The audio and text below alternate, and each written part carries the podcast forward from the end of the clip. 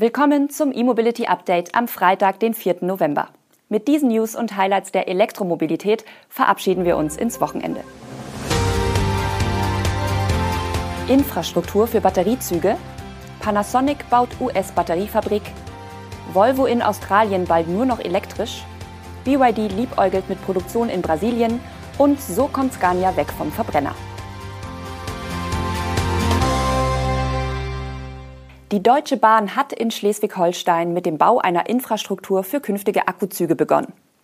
Statt einer durchgängigen Elektrifizierung jedes Gleiskilometers ist mit der neuen Technologie nur noch die Elektrifizierung kurzer Streckenabschnitte oder einzelner Bahnhöfe notwendig. Zunächst werden in den Bahnhöfen Kiel und Büchen mehr als dreißig zusätzliche Oberleitungsmasten gebaut, wie die Bahn mitteilt. Die ersten Oberleitungsinseln sowie Ladeunterwerke für das Einspeisen des Bahnstroms errichtet die D B dann im Auftrag des Landes und der Nahverkehrsgesellschaft bis Ende zweitausenddreiundzwanzig. Und zwar an der Westküste Schleswig-Holsteins in Heide, Husum und Tönning. Im März zweitausenddreiundzwanzig soll auch die bestehende Oberleitung in Bad Oldesloe sowie zwischen Kiel und Kiel-Hassee erweitert werden.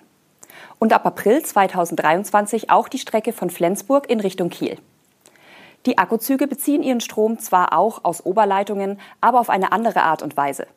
Sie nutzen nur ein einige hundert Meter bis wenige Kilometer kurzes Stück der Oberleitung. Dabei laden sie ihre Batterien voll, um spätere Abschnitte ohne Oberleitung überbrücken zu können. Sie sind somit von Insel zu Insel unterwegs, wie es die Bahn formuliert. Künftig können so in Schleswig-Holstein über zehn Millionen Kilometer Zugverkehr elektrisch gefahren werden, auf denen bislang Dieselzüge eingesetzt wurden. Das spart zehn Millionen Liter Dieselkraftstoff pro Jahr. Angaben aus dem Jahr zweitausendeinundzwanzig zufolge sind nur neunundzwanzig Prozent des Streckennetzes in dem Bundesland elektrifiziert. Daher sind in Schleswig-Holstein noch überdurchschnittlich viele Dieselzüge unterwegs. Panasonic hat mit dem Bau seiner neuen Batteriezellenfabrik im U S-Bundesstaat Kansas begonnen. Es wird nach der gemeinsam mit Tesla betriebenen Gigafactory eins in Nevada die zweite Batteriefabrik des japanischen Konzerns in den U S A. Der symbolische erste Spatenstich wurde in dieser Woche im Astra Enterprise Park in der Metropolregion Kansas City gesetzt. Dass Panasonic eine Batteriefabrik in Kansas bauen wird, war schon länger bekannt. Das neue Werk soll zunächst Zellen im Format einundzwanzig siebzig produzieren. Die Serienproduktion soll Ende März zweitausendfünfundzwanzig mit einer anfänglichen jährlichen Produktionskapazität von dreißig Gigawattstunden beginnen. Das besagte Rundzellenformat wird auch in der Gigafactory eins hergestellt. Ob auch die Zellen aus Kansas für Tesla gedacht sind und im Inneren dieselbe Zellchemie aufweisen, ist aber nicht bekannt. Panasonic bestätigt es zwar nicht, es halten sich aber seit längerem schon Gerüchte rund um Tesla und das Kansas-Werk. Panasonic könnte dort künftig auch die neuen sechsundvierzig achtziger Zellen für Tesla produzieren. Derzeit läuft deren Pilotfertigung in Japan. Die Serienfertigung ist dort ab März zweitausenddreiundzwanzig geplant und soll früheren Ankündigungen zufolge nach Nordamerika verlagert werden. Volvo wird in Australien ab zweitausendsechsundzwanzig nur noch Elektroautos anbieten. Wie der australische Ableger von Volvo mitgeteilt hat, werden dort auch keine neuen Verbrennermodelle mehr eingeführt. Der Umstieg auf reine E-Autos erfolgt in Australien also vier Jahre früher, als Volvo Cars dies weltweit plant. Volvo hat in Australien gerade den vollelektrischen C vierzig Recharge eingeführt, als zweites Elektromodell nach dem bereits erhältlichen X C vierzig Recharge. Weitere batterieelektrische Modelle hat Volvo derzeit auch nicht im Angebot. Bis zweitausendsechsundzwanzig sollen in Australien drei weitere Stromer folgen. Der kurz vor der Präsentation stehende E X neunzig, ein kompaktes E S U V sowie eine noch unbenannte Elektrolimousine. Dass Volvo an einem kompakten E S U V unterhalb des X C vierzig arbeitet, hatte bereits der frühere C E O bestätigt. Das Modell soll auf einer Plattform von Geely basieren und dürfte somit technisch dem neuen Smart One nicht ganz unähnlich sein. Als mögliche Modellbezeichnung wurde bisher über den X C zwanzig spekuliert. Australische Medien gehen in den aktuellen Artikeln aber eher davon aus, dass das Modell als E X dreißig auf den Markt kommen wird. Das Ziel von Volvo Australia ist es, künftig zwanzigtausend vollelektrische Autos pro Jahr zu verkaufen.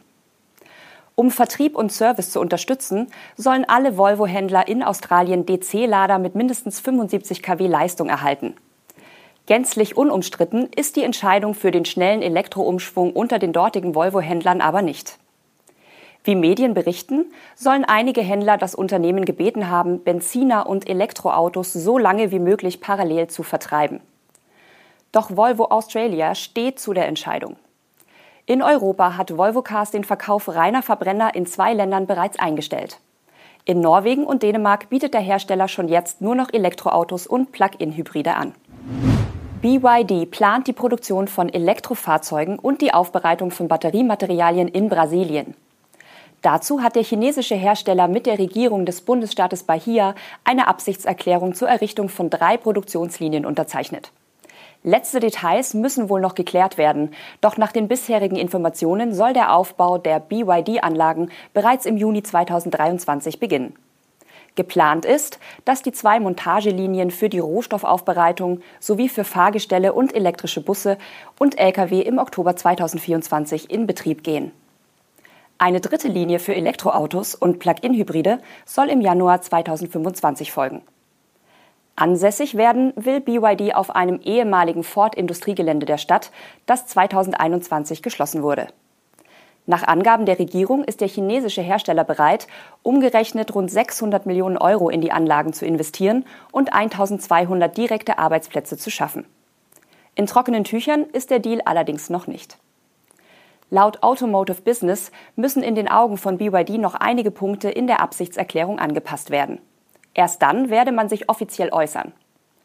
Die Rohstoffaufbereitungsanlage soll dem Bericht zufolge Lithium und Eisenphosphat aus brasilianischen Quellen zur Nutzung in B Y Ds Batterien hervorbringen. Allerdings sei deren Ausfuhr nach China geplant. Und zum Schluss möchten wir Ihnen noch ein anderes Video ans Herz legen. Batterie- und Oberleitungs-Lkw.